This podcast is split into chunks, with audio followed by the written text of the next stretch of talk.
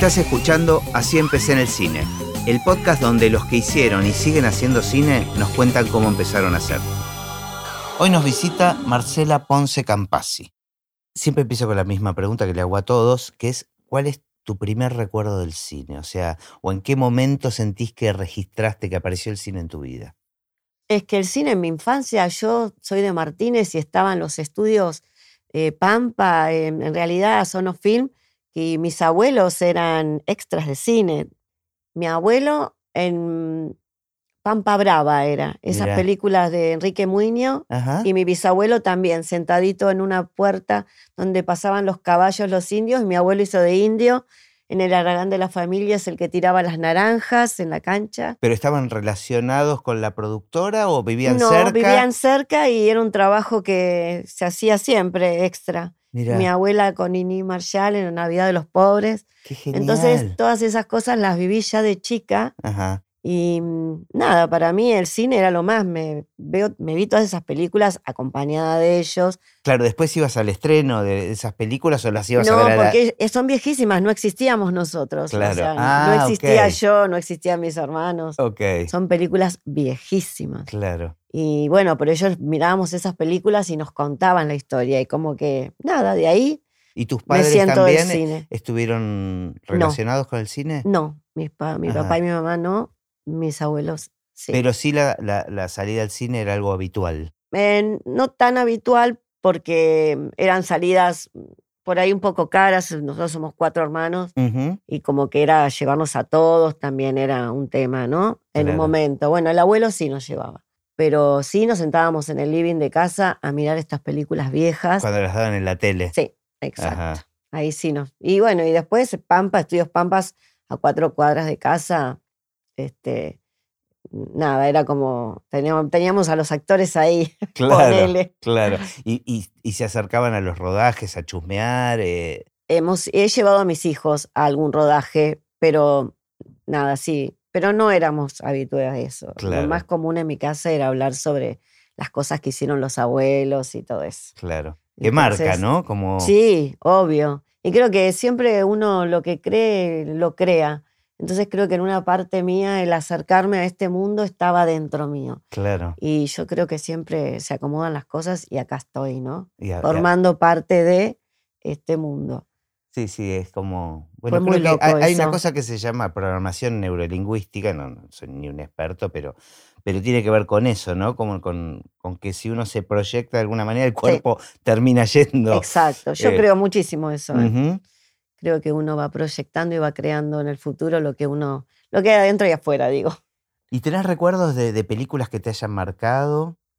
Películas que yo de haya trabajado. Ah, de no, la no, no, infancia. no, no, ya vamos a llegar al trabajo, Ah, tranquila. De la infancia, sí, ¿no? Las películas de Nima Marshall me encantan. Me encantan. Esas películas cómicas creo que las sigo viendo, ¿no? Claro, tal vez eh, de- dentro de tu generación no era, o, o sea, hoy no es tan habitual esas películas, o- Claro, pero vos tenías esta relación con tus, con Exacto, tus abuelos. claro, claro, sí, no me doy cuenta, pero es verdad, ¿no? Es como me remonto muy, muy atrás, pero era lo que veíamos con ellos y que siempre nos marcaba. Mira, estoy ahí, ahí paso, decía la abuela. Claro. Ahí estoy pasando yo. ¿Tu abuela también trabajaba? Mi abuela, mi abuelo y mi bisabuelo. Genial. Sí, sí, sí. Ellos, eh, bueno, mi bisabuelo una sola cosa, pero ellos dos como que sí, hicieron cosas. Y no sé por qué mi mamá no, claro, era chiquita, supongo, porque realmente son viejas estas Claro, películas. Claro, claro, sí, sí. Después me quedé pensando lo ridículo de mi pregunta de ibas a los estrenos, no dan los No. números. no existíamos. Era bueno, ¿y qué otras películas recordás también? Em, de acá decís. Sí, no, No, o de- la películas. infancia, algo que te haya marcado, digamos, que haya significado algo para vos. Eh, la verdad es que, no sé, bueno, creo que todos veíamos la familia Ingalls. Claro. claro, está muy relacionado con lo que veías en la tele, sobre Sí. todo. Sí, sí, más que cine, sí. Igual creo que la primera película que fui a ver con mi abuelo fue la de Los Irrompibles. Esa película que el nadie la western, tiene. western era argentino. Peliculón. Bueno, es una de esas películas que yo también, a mí también me marcaron en la infancia, la, la recuerdo con mucho cariño Sí, y me loco. recomendaron mucho no volver a verla. Sí, Y la gente te mira, el otro día estaba cantando la de los irrompibles y me miraban y me decían, ¿qué es eso? no, no, porque aparte viste que hay películas que envejecen bien y otras no tanto. No tanto, sí. Y, sí. y tal vez, o sea, me sugirieron como que esta podría ser de esas. Que claro. Y mejor quedarse con el recuerdo, ¿no? Es verdad. No, no la volví a ver. Si te digo la verdad, la vi en mi infancia y no la volví a ver, no es que. Pero sí me acuerdo de esas películas. Muy loca, muy loca.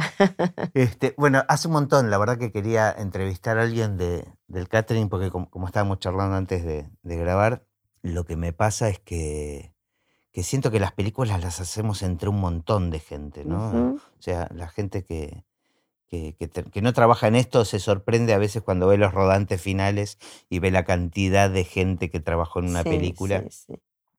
Y realmente todos afectamos de alguna manera sí, a las películas. Y, y era un rubro que el, el, el, tema catering me parece que está muy presente, es algo fundamental en los rodajes. Es un lugar donde, es, y es un momento donde pasan muchas cosas. Muchas cosas, sí, uno escucha también en la mesa muchas cosas, en la mesa de catering. Este, ¿Y cómo, cómo, cómo te fuiste acercando a ese mundo? Digamos? Bueno, por una necesidad primero de, de trabajo, por bueno, amigas y conocidos que estaban ahí. Eh, en realidad, uno de mis amigos tenía el hermano que tenía un catering, yo siempre quería entrar y él me decía, no, no, no. ¿Pero vos tenías algo que ver con el mundo gastronómico? ¿O te gustaba cocinar? O... No, no. Nada, nada que, ver. que ver. Ah, mira. No, nada. Siempre tuve kiosco, almacén. Ajá. Eso, y sí, sí, la verdad que sí, comerciante siempre fui. Y bueno, por distintas cosas, robos y cosas que perdí mi comercio, eh, bueno, necesitaba otra cosa, qué sé yo. Esto se presentó así y arranqué.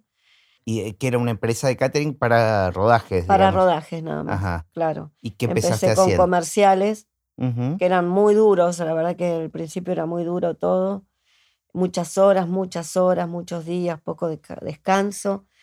Eh, después empecé con la primera película que, en la que trabajé, que fue Sin tetas no hay paraíso. Y bueno, me encantaron hacer rodajes, me encantó lo de los rodajes. Pero qué diferencia, porque pasaste muy rápido, de, Sí. digamos, del mundo publicitario a, mm, a un primer rodaje de una película, digamos. Porque entiendo que son universos bastante distintos. Número uno, en general en el mundo publicitario, los proyectos son mucho más cortos, pero en general hay más plata.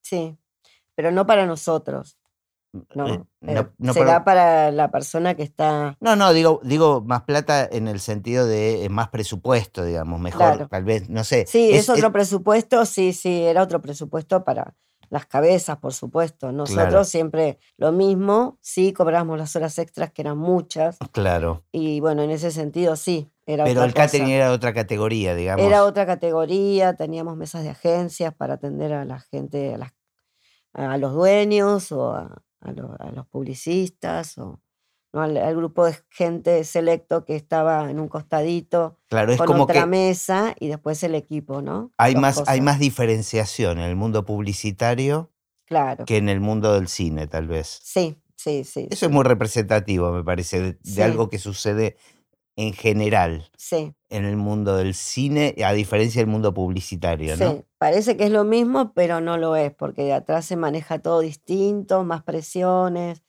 em, Más presiones en qué sentido. en todos, porque tenés que, todo tiene que estar perfecto, todo tiene que salir perfecto, en todos los sentidos, ¿no? Hasta poner una fruta que no tenga una manchita. En esos momentos era así. Claro, claro. Siempre me acuerdo de, de, de- de la chaperona, que es la, ¿no? la que, que está con el, el equipo este especial Ajá. y, y es la que habla con nosotros. Se llama así el, Le el decimos, cargo. claro, es la chaperona. y esto, esto en todas las empresas de catering se repite, Sí. digamos. Sí, ahora- no, la ah- chaperona no es nuestra, eh, la pone producción. Ah, ok. Entonces ella, me es acuerdo como una que, intermediaria. claro, poner exhibir una agencia de afuera Ajá. y nosotros está la chaperona y me acuerdo siempre que decía, no, estas frutas tienen que estar impecables, impecables, esta manchita. Y era como, oh, un montonazo. ¿Y vos cuando entraste, qué, qué, qué hacías específicamente? Eso, atendía a la gente. Sí, No cocinabas. No nunca cociné. Siempre fui eh, eso, encargada de la mesa, de, de, o de servir las mesas, de atender en la mesa larga, de la mesa fija de, del Ajá. catering. Después en un momento fui encargada y terminé como encargada, pero así arranqué. ¿Y qué te sorprendió cuando entraste a este mundo, digamos? Hablemos eh, en un principio del mundo publicitario, ¿no? ¿Qué aprendiste o que te sorprendió que no sabías que era así o que te, te llamó la atención o te sigue llamando la atención? Bueno, claro, era otro mundo, ¿no? Es entrar en un lugar donde ves donde, desde atrás, donde está todo lo que ves después en la tele. Y mm, no, mm, qué sé yo, te encontrás con gente que es mm, súper buena onda, súper mala onda, Claro, y te sorprendes cómo cambian, ¿no? A veces las personas así, un extremo al otro. Y no, no sé, no- Los, los rodajes en general de publicidad son de varias jornadas, claro, hemos hecho hasta 24 horas seguidas, 30 horas, 35 horas. claro, pero en general es todo de seguido en un Claro. comercial. Claro, claro, se meten muchas horas y entonces este, no se disfruta, se, es Se como una padece. exige, claro, es muy, se muy estresante. Sí, se padece, sí, sí, sí. ¿Y qué son las cosas que tenés que tener en cuenta, por ejemplo? Em, bueno, a la mesa de agencia atenderla súper bien, estar siempre ahí, Tiene que ser una mesa más top, claro, más top. Bueno, y después siempre nos dicen de tener en cuenta al equipo que no se puede mover, viste, que la gente que está fija en un lugar y no se puede acercar, nosotros acercarnos. Eh, va, siempre me gustó hacerlo, ¿no? Ajá. Estar ahí atenta a ver si alguien necesitaba algo. Teníamos que estar atentos a eso, sobre todo. Eh, darles mm, prioridad a la gente que no se puede mover. Bueno, y te encontrás con todas estas situaciones de la gente que se enoja, que no entiende, Ajá. de por qué estás este, atendiendo específicamente a alguien. Y, y bueno, esas cositas que suceden, ¿Y sentís que fue muy distinto después cuando participaste de un... claro, De una un rodaje, película. Claro, sí, sí.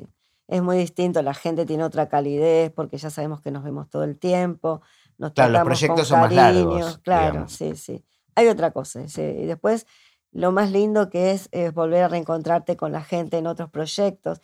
Creo que también ahí cambió la onda para mí de, de hacer un comercial, te encontrás a veces con gente que hiciste rodajes en comercial y ya te cambia la onda porque ya está el afecto en el medio y ya no es como, o sea, del principio que, que, que empecé con todo esto, vi la diferencia con el tiempo de encontrarme con gente y ese cariño y ya hay otra onda, otra Me, energía. me gusta lo que dijiste, es algo que yo repito mucho en el podcast, que tiene que ver con una cuestión de la energía. Mm, Me parece que ya la energía de un proyecto donde el objetivo en sí mismo es vender un producto o que la gente, convencer a la gente para que compre un producto, es muy distinto a la energía de un grupo de gente que está trabajando para ayudar a alguien a contar una historia, ¿no? claro.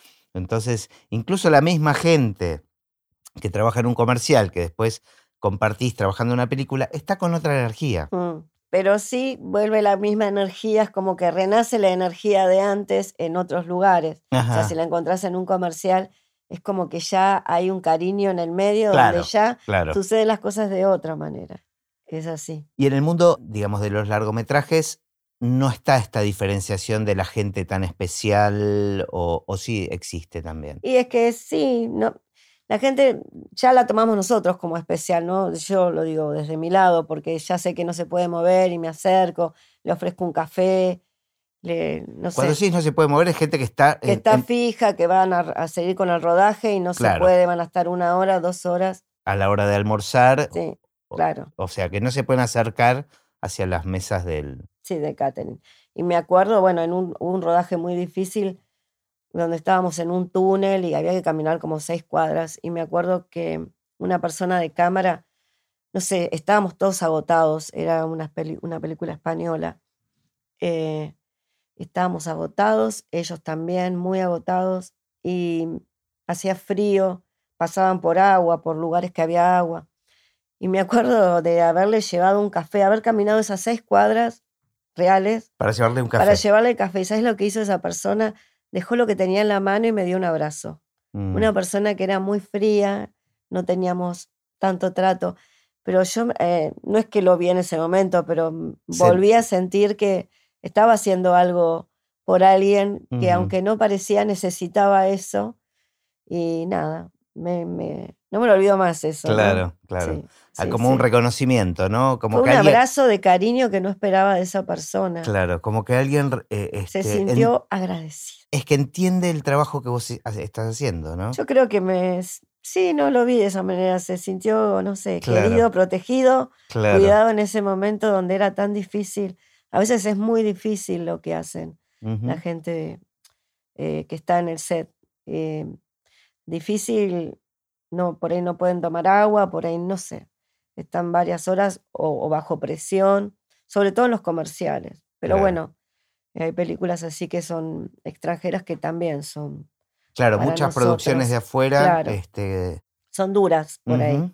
¿Y sentís que tienen otro tipo de exigencia, por ejemplo, con la comida, con. Sí, sí, tienen, tienen otras. Sí, nos tenemos que adaptar también a lo que ellos comen. Yo Claro. estuve en la de DiCaprio, estuvimos en el sur, Ajá. ellos tienen ¿Qué película era? la de El Renacido, Ajá, en la que ganó el Oscar. claro. Tuvimos esos 15 minutos últimos que, que no tuve, tenían hielo, donde estaban filmando, se fueron al sur, a Ushuaia, y bueno, estuve ahí, era, pero tremenda esa película. Bueno, yo traté de no estar en el set porque era realmente muy cordial la gente, nos resbalábamos mucho y ellos te ayudaban. Estaban en el hielo todo el estábamos tiempo. en el hielo y mm, la verdad es que yo sentía que nada, que estaba molestando y la gente era tan cordial, te Claro, ayudaban, habían sogas donde agarrarse. claro. eh, y digo, no, no puedo estar acá porque me sentía.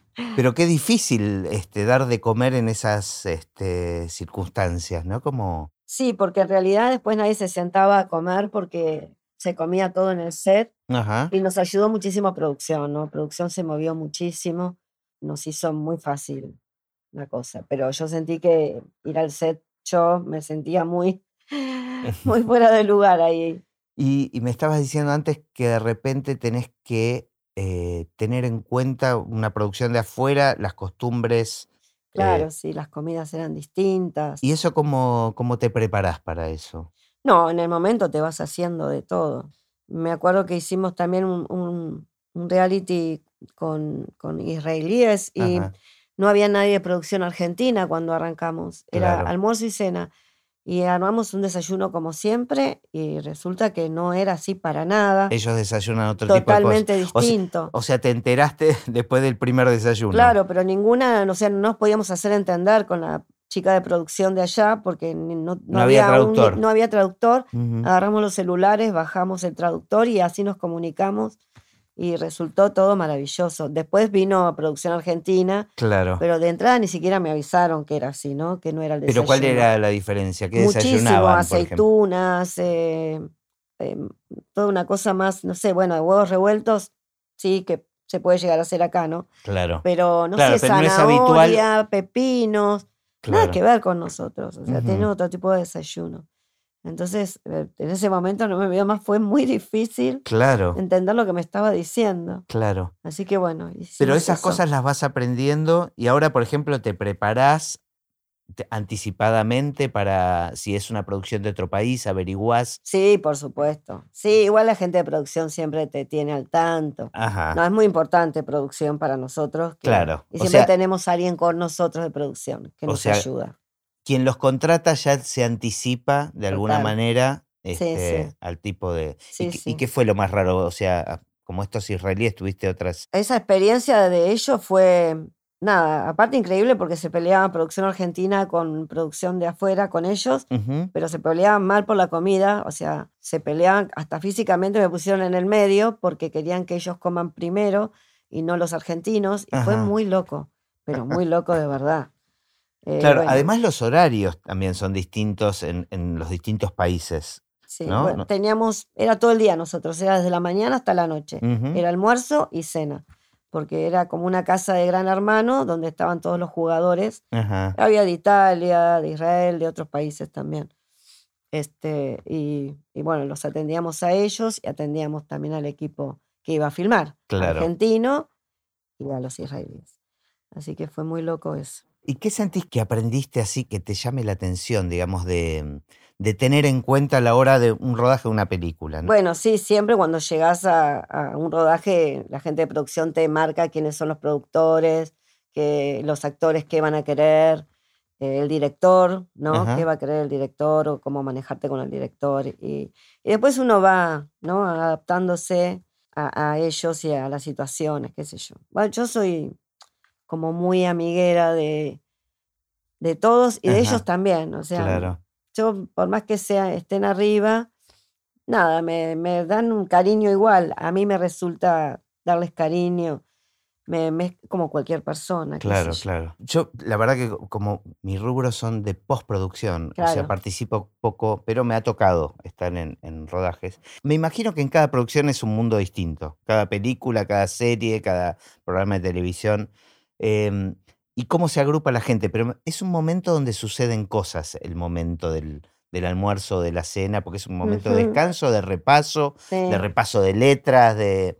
Y siempre me llama la atención cómo se agrupa la gente. Mm. O sea, ¿cuál es tu mirada sobre eso? Bueno, no, la, la gente, los productores se juntan con tu- los productores, con el director, con los actores y el equipo se junta. Como que los el rubro técnico Claro, está más separado en general. sí, sí, pero en- no, en- la verdad es que en- no, se juntan también con vestuario, con maquillaje. En un rodaje es todo más, más amigable. Más democrático, Sí, ¿no? Como- sí, en una película es todo más amigable. Pero eso no es algo distinto de lo que sucedía en el mundo publicitario. Claro, sí, sí. Sí, realmente en- nunca en publicidad tuve relación, ponerle con vestuario o con maquillaje, ya se mantienen aparte.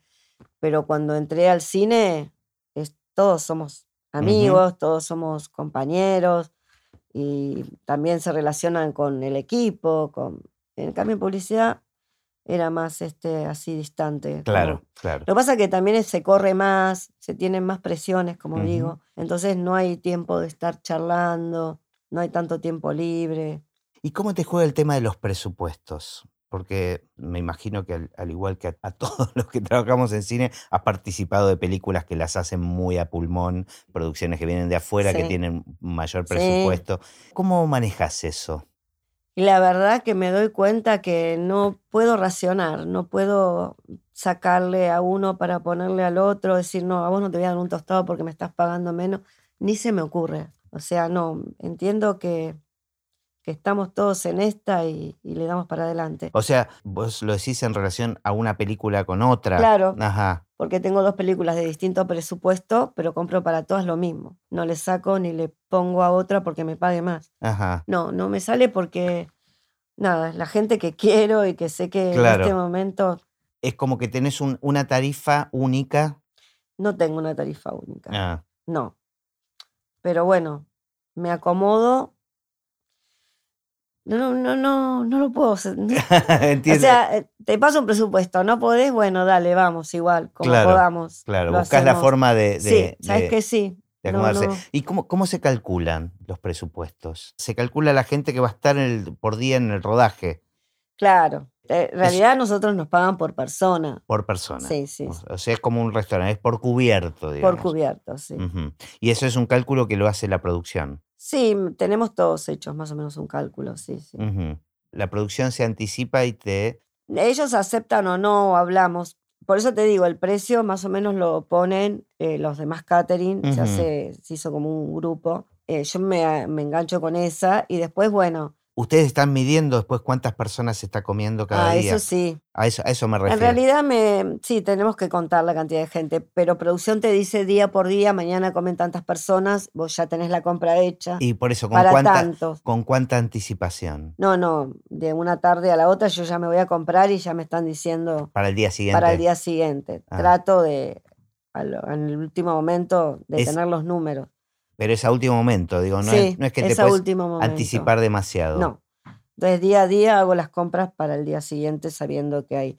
Y si pasase que, bueno, que en un momento a otro se cambia, bueno, salgo y resuelvo. Me ha pasado en una película de que iban a ser 100 y eran 150. Esas 50 personas, bueno, salí corriendo a comprar, pero sobre la comida me lo explicaron, ¿eh? Claro. Entonces a lavar platos, cubiertos y a seguir para adelante, porque hay que hacerlo. Hay cosas, y eso sucede a veces, hay mucho cambio inesperado. Eh, sí, en algunas producciones, no es tan, pero sí, en algunas producciones sí, pasan esas cosas. ¿Y por qué sucede? Ponele, yo hice una, en- me acuerdo, en una villa y, y ahí era donde el director ponía y sacaba gente todo el tiempo. Que tal vez no eran actores. Claro. Y entonces ahí se sumaban y se sumaba también uno o dos más y y fue difícil esa. Claro. Y además Pero- más difícil no, no dar de comer, ¿no? En esa situación. Sí, sí, fue difícil. Y bueno, había gente que había estado presa, me acuerdo que en un momento, nosotros estamos acostumbrados a preguntarle al que, al que viene a sentarse a la mesa, te, producción dijo que vengas. Sí, bueno, y le dije a un señor que había estado 28 años preso, le pregunté eso, se ofendió Ajá. y era uno de los capangas del lugar, Claro. entonces no me daba, no me miraba la cara y a mí me decían en producción y, y locaciones, te pido por favor pedirle disculpas porque nos pueden tirar ¿qué todo. ¿Qué fue lo que lo Lo que le pregunté es eh, si le habían dicho que se venga a comer, que Ah. se siente, quién le había pedido que venga. Claro. Y él lo tomó como mal y se ofendió muchísimo Ajá. y no me miraba y bueno, este, era cruzármelo en los pasillos y que me dé vuelta la cara. Y Claro. para ellos les traía un gran tras- trastorno. Entonces me decían, por favor, Hace algo para dar vuelta a esta situación. Sí, total. Y bueno, terminamos amiguísimos sacándonos fotos, este, pero bueno, fue difícil. Ahora me quedé pensando esto de, de que vos lo resolvés el día anterior. ¿Los menús no se piensan o vos tenés una cosa, eh, el menú cambia día a día, pero, Sí, cambia día a pero día. la idea general es siempre la misma? La idea general es la misma, más o menos. El tema es cuando hay mucha gente, necesitamos resolver con menús rápidos. Ahí va un poco también el criterio de mañana tenemos tanta gente, mañana sale esto que es más rápido. ¿no? También porque si no el horno no alcanza, hacer dos comidas pesadas en el horno no van. Entonces se hace uno en el anafe y otro en el horno. Y bueno, el criterio muchas veces hasta del postre es también esto, ¿no? El queso y dulce cuando hay mucha gente, Claro. las supremas cuando hay mucha gente, Ajá. Qué sé yo, esas cositas así. Y además, imagino que tenés que tener en cuenta el tema de que las dietas sean más o menos equilibradas, sobre todo, por, por ejemplo, ahora con las series, ¿no? Sí, Este, tenés que gente son proyectos celíaca, largos Claro. y... Pero es en los primeros días por ahí es caótico, pero después todo se va acomodando. Ya sabemos que tal persona, hasta el cocinero, ¿no? Que la- sabe que. las mañas de cada uno. Claro, ya sabe que tal persona no come pollo, va al churrasquito. O, o el dire no come harinas, ya Claro, le sac- hacemos la misma comida, pero que no tenga harina. Claro. Y entonces eh, esas cositas. Sí, con los cambios de los últimos años y el, el veganismo y los Los veganos vegetarianos. son los más complicados. Yo soy vegetariana desde los siete años Mira, y pienso que los veganos son complicados. Ahora me van a escuchar los veganos. Tienen otra impronta. mira, No es lo mismo el vegetariano y el ánimo del vegetariano que del vegano. claro. Son muy complicados los veganos. Pero bueno, nada, nos vamos todos acomodando ahora a los veganos. Ellos saben que son complicados y a veces Claro. dicen, bueno, me paso al vegeta- vegetarianismo eh, ahora en este momento porque sé que en rodaje es complicado. Pero hay algunos que son muy jodidos. Así lo digo, jodidos. y bueno, que hay que seguirlos para donde va. Claro, claro. ¿Y tenés recuerdos de algunas situaciones particulares que se hayan dado durante las comidas o en rodajes, anécdotas? Eh, con un actor me pasó algo muy feo. Creo que fue el único que me maltrató, que no lo voy a nombrar, que es conocido, que me dijo no servís para nada. Porque él tenía una dieta de comida, yo le había guardado unas naranjitas para su jugo. Él vio que no había naranjas en, en- en el lugar donde estaban siempre. Y cuando viene a buscar su jugo, me agacho para buscarlas, que las tenía guardadas. Y me dijo, no está el jugo, ¿te das cuenta? No servís para nada. Yo le saco las naranjas, le digo, acá tenés para tu jugo. Y bueno, se las pasó toda la película maltratando a todo el mundo, pero bueno, esa no me lo olvido más. Mira, mira. no estuvo bueno. Lo que sí te digo, me pasó hace poco tener la mesa eh, armada y atrás tenía una ventana donde estaban la gente de arriba, eh, directores. y- no voy a quiero decir mucho, son todos conocidos y estar escuchando el maltrato a, a la gente de alrededor o cómo hablaban mal del equipo técnico o hablaban mal de los demás actores, ¿no? Y yo decía, si yo grabase esto, ¿no? Bueno, Pero- ta- también habrás escuchado ocasiones donde hablaban bien, ¿no? Este grupo de personas que te digo, no, Ah, mira, fue muy jorobado. mira. Em, pero bueno, aprendí también esto, ¿no? A- me guardo las cosas que también escucho, porque también escuchás cosas, situaciones y también te las guardás porque estarías quemando, Sí, no sí. sé. Y también me pasó que yo también estuve ahí haciendo papeles y cosas Ah, ah, muchas hiciste- veces. eh, te- nos ¿Llegaste de arriba a llamaron. los Claro, claro, porque necesitan esta una persona que dé, qué sé yo, Ajá. eh, en este papel y me miran y me dicen, "Ey, dale, Marce, vos.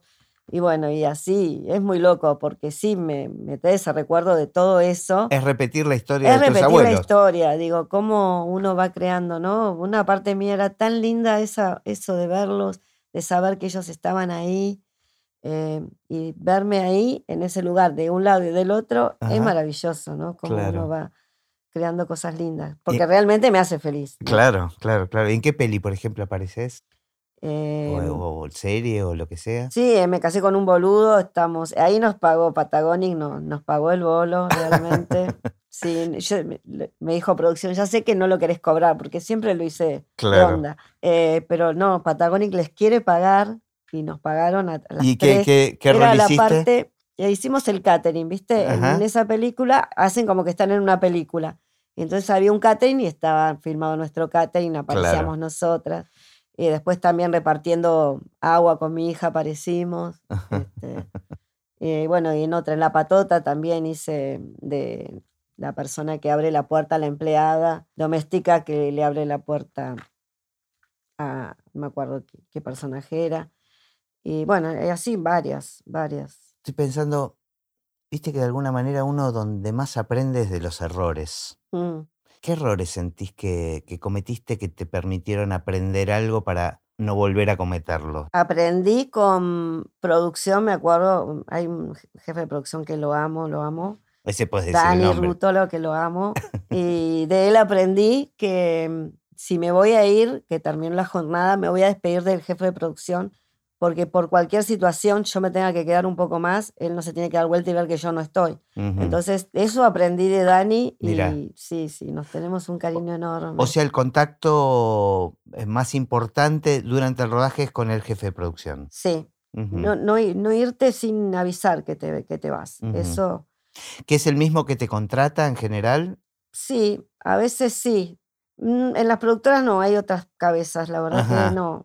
Ahora yo me encuentro con que es gente conocida que me contacta y me dice, mira, estamos armando esto. No, no, está bien, y a veces no es el jefe claro, pero yo digo. ¿cómo, con, quién, ¿con quién es, este, es tu día a día, digamos? Eh, producción siempre te pone a alguien para que te acompañe, pero sí el jefe de producción es nuestro, Es como, siempre, sí, es sí. como la, la cabeza que la está... cabeza que sí, pero siempre tenés a alguien en producción que te acompañe.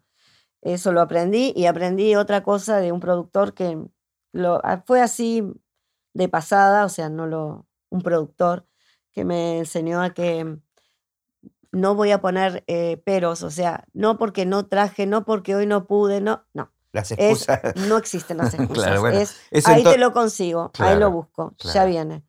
Eso me parece que me cambió un montón, ¿eh? Porque Bueno, yo ya en sé todos los no rubros nos pasa eso. Las excusas no, el espectador después Claro, no, no le interesan. claro, digamos. pero eso es como algo que uno no tiene incorporado. Si no te encontrás en situaciones en la diaria de tu vida, no, no te importa, das excusas, viví dando, dando excusas. Porque de repente cambiarle el humor a un actor este, sí, eh, puede ser fatal, digamos, ¿no? O sea, puede ser una complicación. Sí, sí, total. o a un equipo técnico también, ¿no? El También, sí, equipo sí. técnico tiene que estar. Sí, un equipo técnico te puede echar al catering.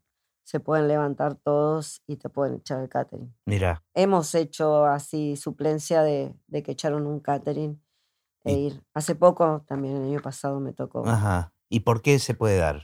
Digo, sin dar nombres ni. Sí, una de las veces fue porque no tenían en cuenta a los vegetarianos y quedó sin comer alguien de cámara que era importante y mm, quedó directamente sin comer porque no había vegetariano y esa fue como la gotita. El no tener en cuenta al otro, el no realmente, los primeros días te pueden pasar cosas, pero ya después no tener en cuenta al otro. Eso es algo que repetiste varias veces, como que los primeros días son claves, ¿no? Como que se Sí. define el mapa un poco ahí. Claro, porque los primeros días estás mirando a ver, no, no conoces por ahí al equipo técnico, o por ahí sí. Ahora me pasa a mí que no conozco, hay mucha gente nueva, Ajá. Hay muchos de antes, pero hay muchos nuevos. Entonces ahí te vas acomodando a quién es el vegano, el vegetariano, el celíaco.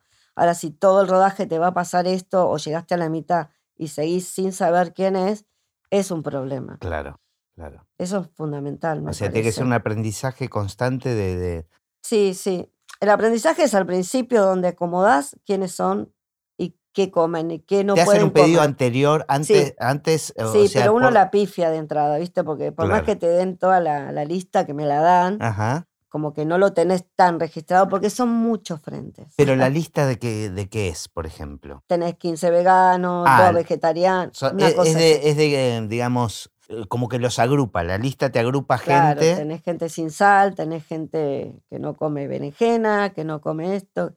Y bueno, no sabes quiénes son. ¿Y vos presentás un menú antes? A veces te piden que. Sí, en realidad yo tengo mi, Ya lo tenés mi como presentación claro. es armada, sí. ¿Y es siempre la misma? Siempre es la misma, sí. Pero bueno, en el Porque ya sabes lo que funciona, más o menos. Claro, sí, sí, sí. Y después se va cambiando, probamos esto y les gustó a todos, bueno, dale, hagamos esto. Si les gusta, si los entusiasma, vamos cambiando, vamos viendo. Y, y nada, como para que estemos todos contentos. Que dice que, uh, que se repita esto, que se repitan los ravioles, bueno, vamos con los ravioles. Claro. Oh, me gustaron los zapallitos en esta. Vieron los zapallitos los vegetarianos y dijimos, bueno, hacemos para todos zapallitos. ¿Y esas cosas se repiten en- de una producción a otra o cambian realmente? Las producciones cambian porque también en una producción hay gente que le gusta comer mucho y otros que se cuidan mucho. Siempre, no sé por qué, ¿no? A veces pasa que es todo así en una y todo así en otra. Sí, la gente se, se agrupa de acuerdo Sí, a su... no, es muy loco.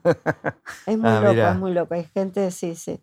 De ya sabes más o menos. En esta podemos mandar de todo, de todo, de todo. Y en otras, bueno, van todos con los frutitos, con cositas más light. ¿Cuántos son en el equipo? Para una película clásica, digamos, estándar. Si es que existe eso. Y si eso y producción de poca gente, seremos seis, siete, qué Ajá. sé yo. No sé, hemos sido nueve, diez.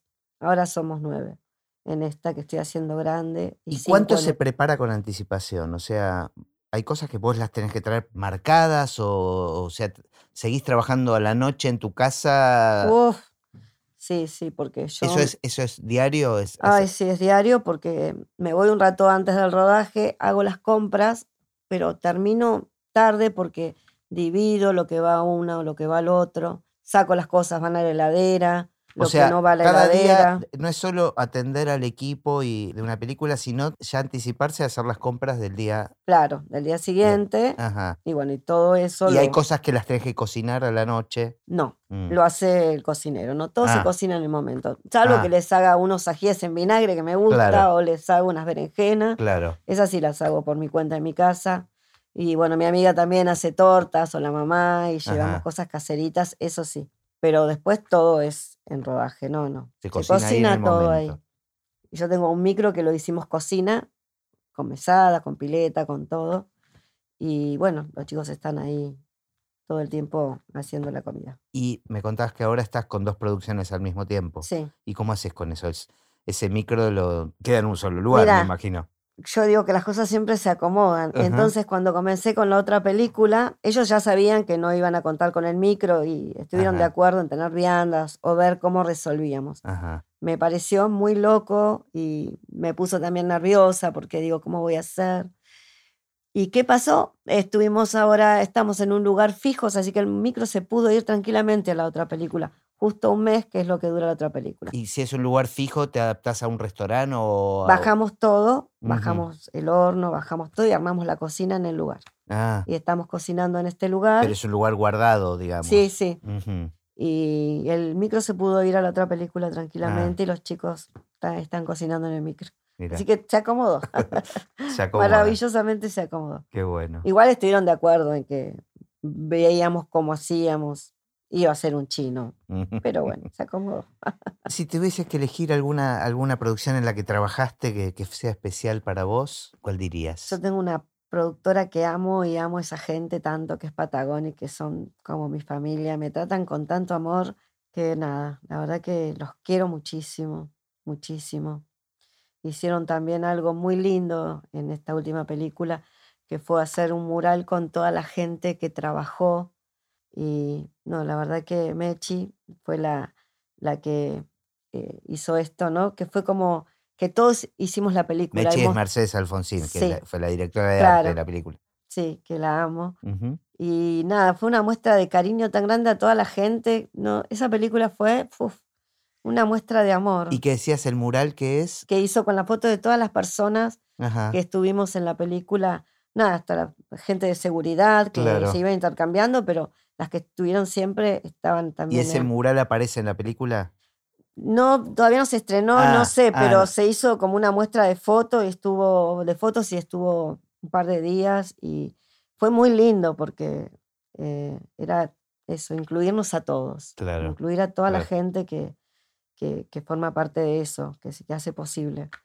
Y Es- nunca lo hizo nadie, ¿no? Me pareció divino. Bueno, vos que estás haciendo esto. Bueno, ahora, es que, es que es un poco eso, es un poco eso. Somos parte de un equipo muy grande de gente y, y cambia, cambia, cambia mucho el producto final de acuerdo a, a quién esté en cada lugar. Estoy de acuerdo, Este, sí, sí. lo sí. convierte en algo más, más personal. ¿Y alguna otra película que te haya marcado en la que hayas trabajado por algún otro motivo? Uy, sí, hice la de. mm, Hicimos en la villa Elefante Blanco. Esa película fue tremenda, pero conocí a gente tan linda en la villa que después volví a la villa a hacer con Roger Waters, vino a filmar un documental y volvíamos otra vez a Ciudad Oculta. Y me había agarrado una emoción, una emoción de volver a verlos. Esas cosas, no sé, son únicas. ¿Y por qué te había gustado esta experiencia? y, y fue muy difícil porque se hizo como una toma de mentira y la gente reaccionaba como que era de verdad. Y yo me acuerdo de estar repartiendo y veía a las nenitas llorando, angustiadas, y era de mentira la toma. Ujú, Y la gente le tiraba ladrillazos y cosas de verdad a los policías de mentira.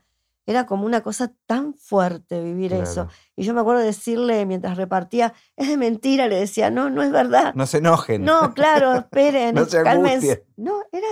No, no, hay que estar ahí, fue tremenda.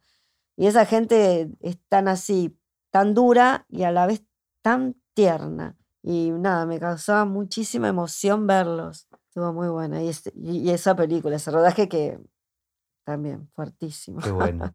En general, ¿vas a verlas después las películas? Sí, voy a los estrenos siempre y con mi familia. Y siempre me permitieron ir con mi familia. Ajá, Yo sé que no, no se hace, claro. pero bueno, me lo permitieron y siempre lo hice.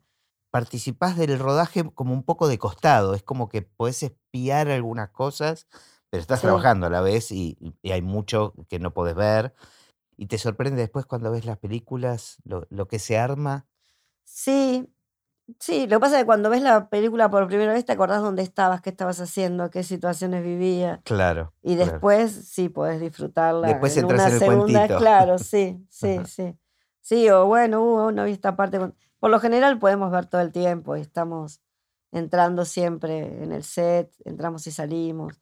Eh, es raro que no te dejen entrar. Entonces hacemos ese, ese papel de, de fijarnos que esté todo bien, que tengan lo que quieran en el momento. Este, pero bueno, Bueno, en general les pregunto también a todos los invitados hacia el final, ¿qué pensás del futuro del cine? Y mm, la verdad es que mm, hay mucha serie ahora, ¿no? Estamos manejándonos muchísimo con serie. Y es una pena, ¿no? No tener tantas películas de estrenos como antes. Pero bueno, nos estamos adaptando todos. Es una pena que no haya más películas. Más Antes era- cantidad. Sí, sí, sí, sí. Es ¿Sentís que, pena. hay, hay- que es distinto? Sí, ¿En qué? Bueno, en estas que estamos haciendo series no te dejan directamente entrar y hacer ese trabajo que yo digo de acercarnos, ver que esté todo bien. Un poco que se desmadra porque se desmadra en el sentido de que Más gente que presión, más presión de, de tiempo. a nosotros no, sino a la gente que está adentro, ¿no? Ujú. Haciendo que no puede tomar algo que quiere y no no le pueden acercar, que tiene que tomar su tiempo libre y salir para acercarse a nosotros. Sí noto que se cuarta esta amistad que se puede tener con, con ciertas personas. Pero también esas personas, algunas se acercan a nosotros más Ujú. de otra manera y otros mantienen distancia, que no se da en los rodajes. Pero bueno, en esta serie sí, es así. No tenés tanta comunicación, Claro. tanta de ¿Pero a qué lo otro. atribuís? ¿A, a- a- a la presión, digamos? Claro, no te dejan acercar. En un punto es, no se puede. Cuando vos te acercás a alguien a ofrecerle, es como que están en tu casa y te estás Sos el acercando. anfitrión. Claro, te estás acercando, viendo que estén bien. Cuando no hay ese ida y vuelta donde uno va y el otro es agradecido y se acerca a vos para saber de vos, eso no se da ahora. No se está dando Pero ¿por qué crees que sucede? porque es otra presión para ellos, porque no les interesa, no sé. Supongo que no, no Son interesa. otros tiempos. Sí, lo que se interesa es filmar, filmar, filmar y Claro, es, la- es eso, es la presión de, de la cantidad claro de, que se tiene de que... que hay que rodar en un- por Claro, jornada. Exacto. Entonces, antes nosotros entramos con los tostaditos a repartir, no se puede hacer eso. Ujú. No se puede hacer también porque se corta, se corta el momento de, de filmar. Y, y eso no, a mí no me gusta, no está bueno.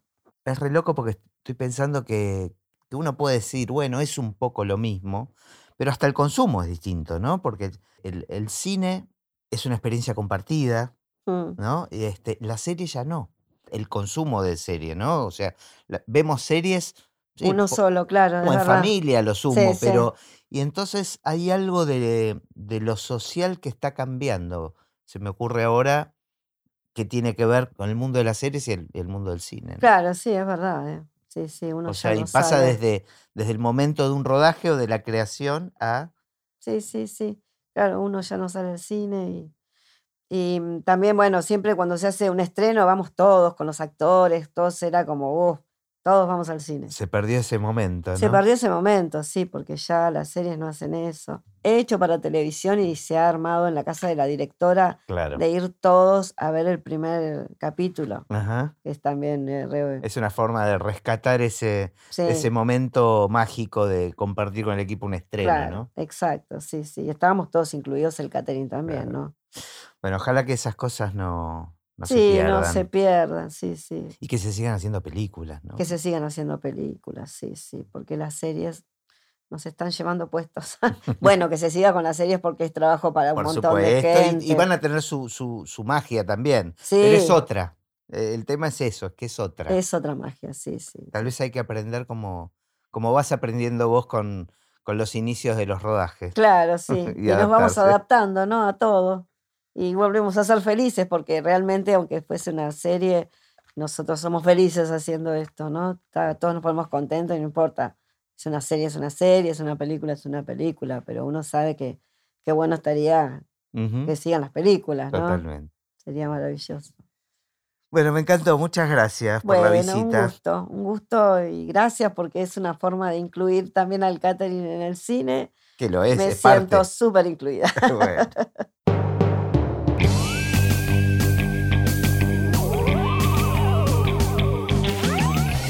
Y así terminó esta conversación de Así empecé en el cine. Mi nombre es Gustavo Pomeranek y espero que la hayan disfrutado al menos un poco de todo lo que disfruté yo. Recuerden que se pueden suscribir para escuchar todos los episodios que vamos subiendo en asíempecéenelcine.com. También nos pueden buscar en Apple Podcast, en Spotify o en cualquier otra aplicación de podcast. Los espero en el próximo. Chao.